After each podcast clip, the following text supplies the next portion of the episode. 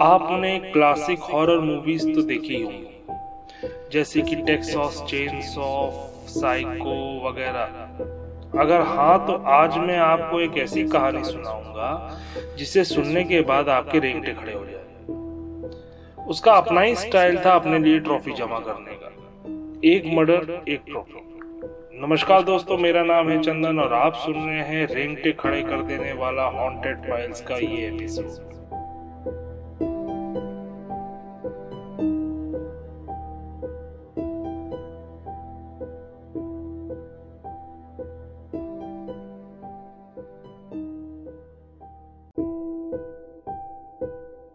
Add gene का जन्म 27 अगस्त 1906 को दुनिया के सबसे एडवांस और पावरफुल कंट्री यूएस में। लेकिन किसी को क्या पता था कि इस पावरफुल देश को भी दहशत का सामना करना पड़ सकता है? एड जीन का बाप एक अल्कोहलिक था और एड की माँ उससे प्यार तो करती थी, लेकिन उसे गालियाँ भी सुनानी पड़ती थी।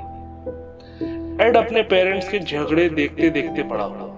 जिससे उसके दिमाग पर काफ़ी गहरा असर पड़ता बच्चे का सबसे ज़्यादा लगाव अपनी माँ से होता है। और कहीं ना कहीं इतने झगड़े के बीच एड की माँ उसे सबसे ज़्यादा प्यार करती थी 1945 में जब एड की माँ गुजर गई तो एड और ज़्यादा टूट गया, जिसकी वजह से वो मेंटली डिस्टर्ब रहने लगा। लेकिन फिर भी उसने माँ के जाने के बाद कभी भी घर नहीं छोड़ा। उसने अपनी माँ के कमरे को उसी तरीके से सजा के साफ़ सुथरा करके रखा हुआ था, जैसे अभी उसकी माँ वहीं पे रहती है। बाकी कमरों को उसने छोटे छोटे तहखानों में बदल दिया। इसी बीच उसने मेडिकल में एनाटॉमी किताबें पढ़नी शुरू कर एड का ऑड बिहेवियर सबके लिए बहुत अटपटा था। तभी एक बात सामने आई कि एड ने जिस जिस के पास रेगुलर जाना शुरू किया था, वो धीरे धीरे करके गायब हो जाते थे। ऐसे ही एक केस सामने आया बैडेंस वार्डन का। एक्चुअली 16 नवंबर उन्नीस को वार्डन और उसकी बीवी की एक मसिंग कंप्लेंट दर्ज हुई। वार्डन एक हार्डवेयर शॉप का मालिक था। जिस दिन वार्डन गायब हुआ, उसके बेटे के शक की सुई सीधे एड पर जाके दरअसल, वार्डन का बेटा फ्रैंक एक डिप्टी शेरिफ था और उसके बाप के गायब होने के बाद उसी ने इन्वेस्टिगेशन को आगे बढ़ाया। तो उनका शक और गहरा होता चला गया। इसी इन्वेस्टिगेशन में इस बात का खुलासा हुआ कि एड जिन लोगों के टच में रेगुलर बेसिस में रहता था, वही लोग धीरे धीरे करके गायब हो जाते थे। एड के घर का सर्च वारंट निकालकर दबिश डाली गई। वो रात पुलिस डिपार्टमेंट के लिए एक खौफनाक रात थी। जहाँ वो सिर्फ़ सबूत की उम्मीद से गए थे, वहाँ कुछ ऐसा भी देखने को मिलेगा, किसी को नहीं पता था।